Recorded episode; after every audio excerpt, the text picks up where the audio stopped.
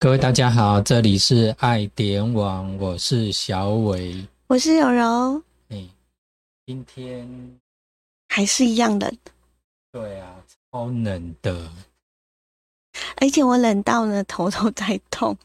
是哦，嗯，对，而且那个它脚底啊，哦，都冰冷，然后就算你塞在棉被里面，然后它还是冷，它还是冰冻的感觉。嗯哼，嗯，之前小前几天小伟有分享，呃，跟我讲，就是如果是针对呃手脚冰冷，那我们有一个方法，有个小妙招，可以跟大家分享。对，根据日本那边的一个医生嘛，医生他的分享就是说，你在鞋底啊，哈，就是鞋子里面，你去剪一个铝箔纸，然后把它包鞋子里面剪铝箔纸，塞铝箔纸啦，就是小伟的意思就是呢，我们拿呢平常家用的铝箔纸，然后把它打开，然后剪成呢可以放入鞋子里面的那个大小，对不对？对，就嗯至少把它包覆在你的前端，就是说嗯。整个脚脚掌有没有的前半部这样子。哦，就是上下都可以盖住你脖子，把脚包覆在里面。对，嗯。那当然，如果你你也可以把它塞在鞋子底里面，嗯。或者说，然后如果你怕觉得不舒服的话，当然你可以穿个袜子也可以，但嗯。至少在里面把它在鞋子里面把它包起来，再把嗯等于说就是你穿袜子之后，再拿铝箔纸把自己的前前足包起来，然后嗯，再穿进去这样。呵呵，这个方法呢，好像穿拖鞋也有帮助。对，拖鞋也可以。嗯，他们有实测哦，就是把那个就是你还没有包铝箔纸跟已经包铝箔纸的那个温度保温的程度，好像相差了八度。对，相差了八五到八度左右。嗯，，对，等于说实测真的可以提高温度。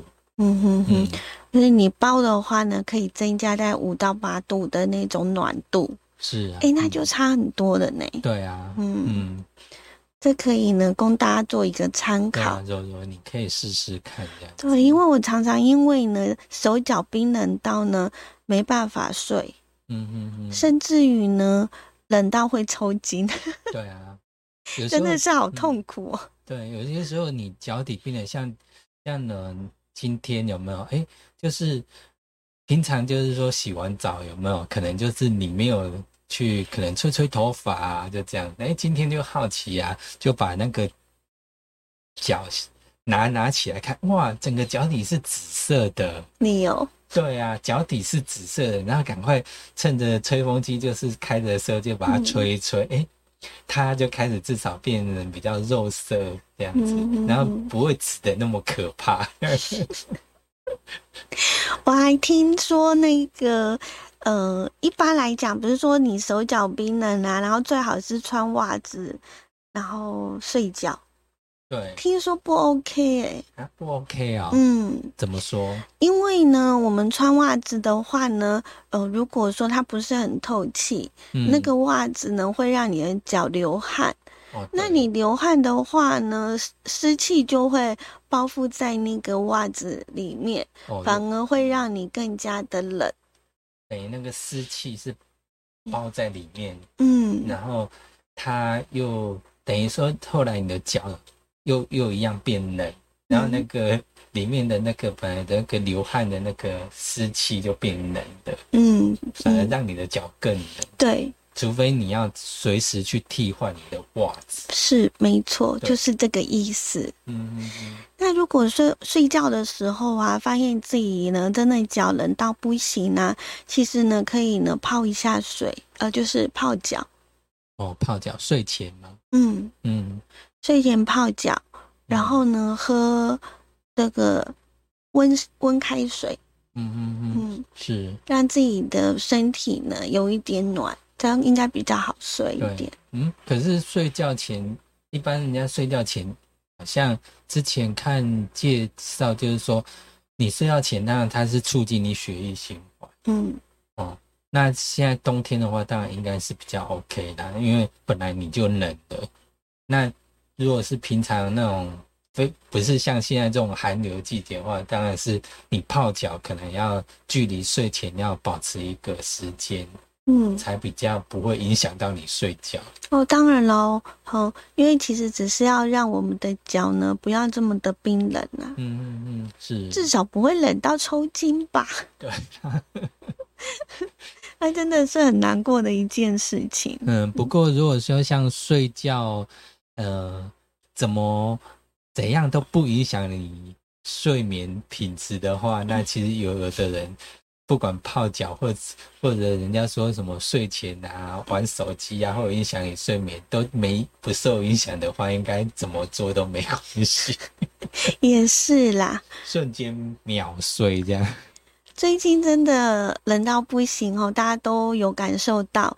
然后合欢山呢，也是入冬以来呢下了最大的雪哦，在十号呃，在十一号的清晨还在下，是，嗯，嗯。甚至于呢是呃中中高海拔的地方呢，呃也都可以看到雪景，对，对，嗯。嗯，那像我们呢，呃，标高三千零二公尺的花莲县的小风口，都变成了银白色的雪国了。嗯。那更何况是呃标高三零九零公尺的南投县的昆阳，还有我们南投县的五岭三二七五公尺高，嗯、以及呢我们花莲合欢山庄三千一百五十公尺，这些地方呢，都整个呢地上积着一层厚厚的白雪的，嗯，很多人都上去追雪，对，哎，好像上个礼拜五、礼拜六，好像听说阿龙导游想要去冲一波，是吗？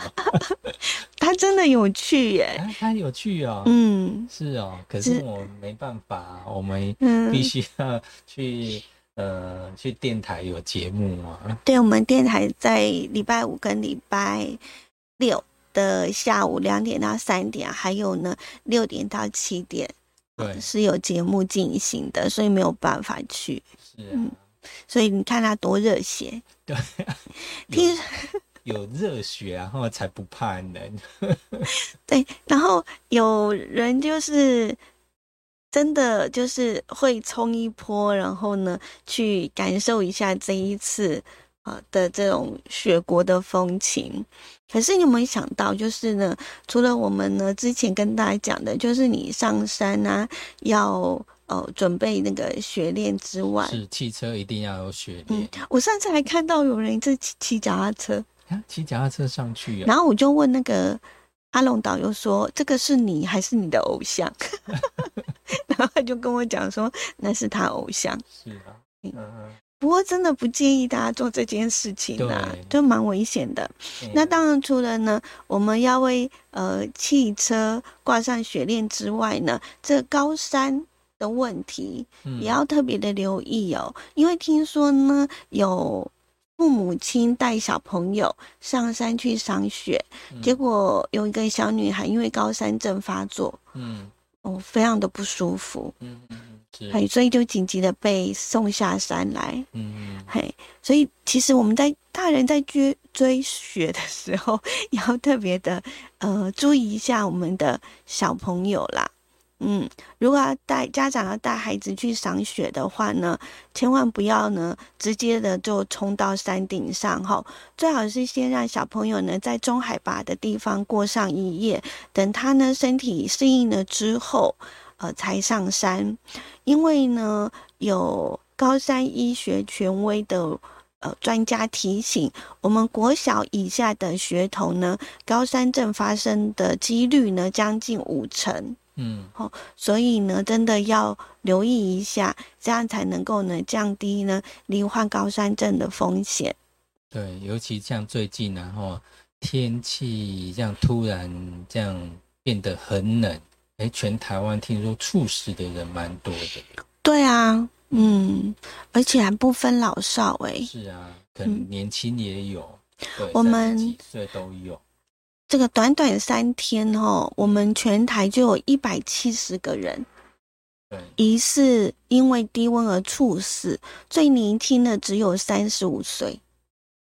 嗯，蛮年轻的。他是在那个新竹车站嗯的厕所是，被发现，嗯。然后紧急送医，还是回天乏术啦。对，嗯。然后今天呃，像哎是十一号嘛，哈，嗯。十一号当天还有那个警察，花莲的警察，嗯。好像铁路警察、嗯。也是好像也突然不舒服这样嗯，子，对，也是被送去医院，哦，真的哦，对，好像十号还是九号，花莲也是有一个是要追一个对，滨南滩的嫌疑犯，嗯嗯，就追不到一百五十公尺就就倒下来了。是是，嗯，嗯，所以真的不要因为年轻后对，就忽略掉了这样寒流的这种影响力。嗯。啊医生说呢，早晚两个时段，也就是起床后四个小时之内，还有呢晚饭之后，这些呢都是最危险的时间哦，因为我们容易呢血管收缩，产生心血管疾病。嗯嗯。对像最近然后像譬如说，呃，这一波寒流有没有？哎，很多人都在分析，尤其像在花莲这个地方，哎，很多人在分享到，哎，在松腰山脉，然后哎，竟然在市区就可以看到一点点的雪，嗯。对不对？嗯。嗯，那呃那一天我是早上起来，诶，大概看一下，诶，是有一点点雪，但是因为山峰上有一点白雨嘛，就是嗯挡拦住，所以大概月月感觉有一点白雪，就好像那个呃三月的那个什么花去的，嗯，三月的什么花？杜鹃花，不是白色的，杜客家那个什么，嗯，客家什么？桐花，哦，对，桐花。桐花是五月不是吗？啊，五月啊，六月雪。哦，对，就是你会看到山峰上哈，就感觉好像是那种平常那种桐花季开的时候，这样嗯。一撮一撮这样子。你可以把白雪当做雪啊，哦，那个白云啊，白 想象一下呀啊。。可是我印象中，在七十二年的时候，嗯那时候也真的很冷。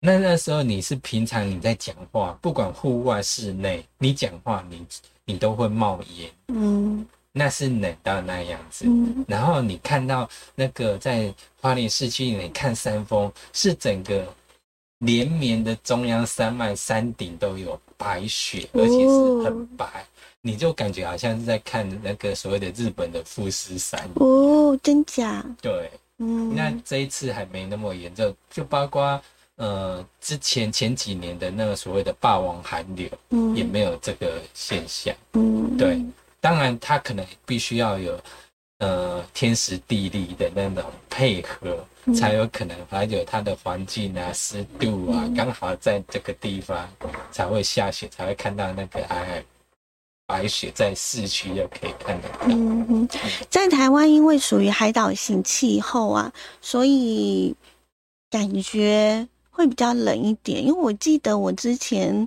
待在美国的时候，其实那个温度啊只有两呃两三度而已，可是我觉得还好啊。嗯，嗯，因为美国的空气是比较干。干燥。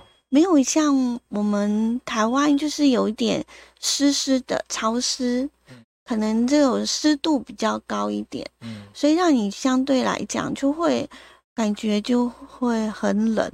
嗯，嗯因为那个湿冷是容易更对的那种身子里面去的，那样钻进，人家就寒风刺骨嘛。嗯，而且我们嗯、呃就是也不太习惯这么冷的天气啦。哈。对啊，因为平常大概其实台湾基本上来讲，气温不会低于到十十度以下，很少啦。嗯，对，嗯嗯，近日全台的低温不断啊，中央气象局也持续的发出了低温特报哦。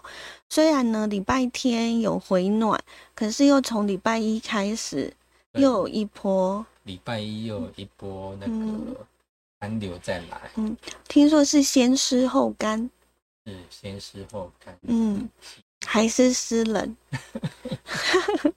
所以请大家务必要做好保暖的措施，嗯然后呃避免我们的身体负荷过过重，因为太冷了，我们一定不习惯了。是，嗯然后再接下来好像是，嗯、譬如说十三，像十三呐到十六左右，就嗯是稍微好像所谓的冬阳，嗯哼。算是稍微比较回暖一点。哦吼嗯，所以大家如果觉得说，嗯、不管你洗衣服啊或干嘛的，哎、嗯。或者你觉得说，哎、想要去晒晒太阳，就趁这段时间出去晒嗯晒太阳。嗯，嗯，而且冬天呃心情不好的人会比较多一点，嗯，偶尔呢晒晒太阳，会让你的心情会变得比较开心。对，真的。有些时候，当然趁着这一波，其实冬天的太阳不会热，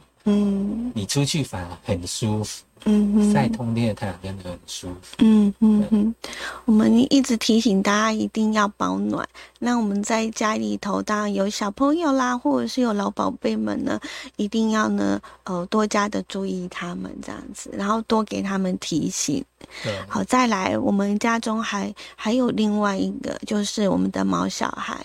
哦，毛小孩，嗯，嗯，毛小孩也要好好的保暖哦。嗯因为呢，动保处有严格的规范，我们的主人家中的毛小孩呢，如果在十度以下的低温环境，你没有做好保暖的措施，一旦被检举的话呢，这个限期内不改善，是可以呢被就是他们可以开单。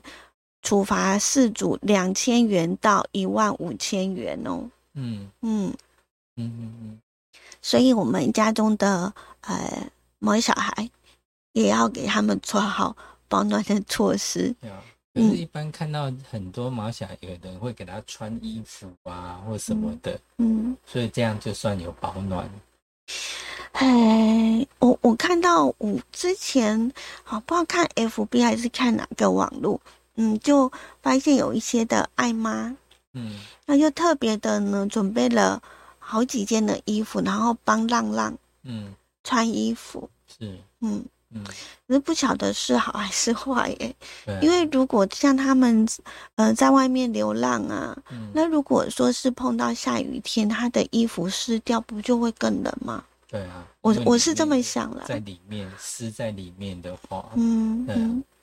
那我们这边也提醒大家，如果看到我们那些很可怜的没有家的浪浪们，哈，呃，希望大家呢给他们一点点的屋檐，哦。哦，如果看到他们的话呢，即使你没有办法收养他们、收编，那至少呢，可能给他们一个呃，在你的门口、店门口啊，放个纸箱啊，好、或者是呢，呃，在呃这个一个角落啊，放嗯个、呃不要用的毛衣呀、嗯，或者是一些的保暖的呃被毯之类的比如说你用不到的浴巾啊，啊，对对？比较嗯大嗯。大的浴巾放在地上，让他们可以躺一下。对，至少可以让他们有一点点温暖的地方可以躲，这样子。嗯嗯嗯。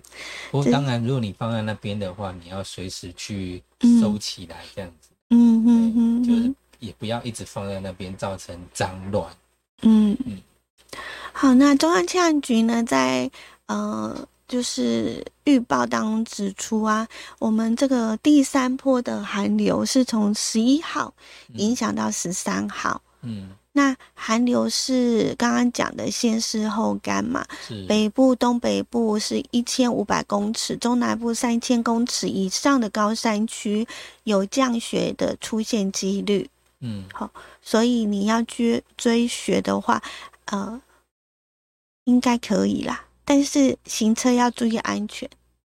嗯阿龙岛也是跑到哪里去看雪？中横呢？中横、合嗯欢山啊，嗯，哇，但是他好像没有去到那么山上，哦，对嗯，因为山上管制嘛，嗯是。嗯要上去的时候要特别留意一下这个我们的交通管制的措施，嗯，免得白跑一趟了。是是，嗯，对，然后我有看到一个新闻，是我觉得，哎，大家一定要 怎么讲？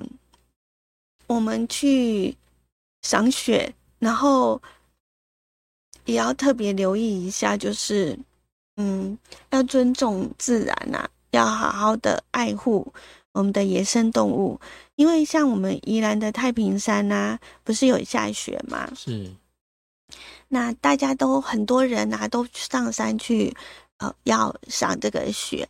对，那这个保育类的这个动物，黄喉貂，嗯。居然罕见的出没，嗯，让大家看到这样子。那有一个呢，国际级的专业摄影师，他在拍摄的时候啊，哎，就觉得哎，好好哦，就是呃，可以看到这种很怕生的保育类的动物出现，然后让他拍到，嗯。因为他看到他出来觅食，嗯结果他看到照片呢，检视了以后才发现，竟然有游客啊，刻意的把这个泡面跟厨余倒在这个木栈道上面。嗯，啊、甚至于呢，附近的栖息草丛也有泡面，所以啊让他非常的无言呢。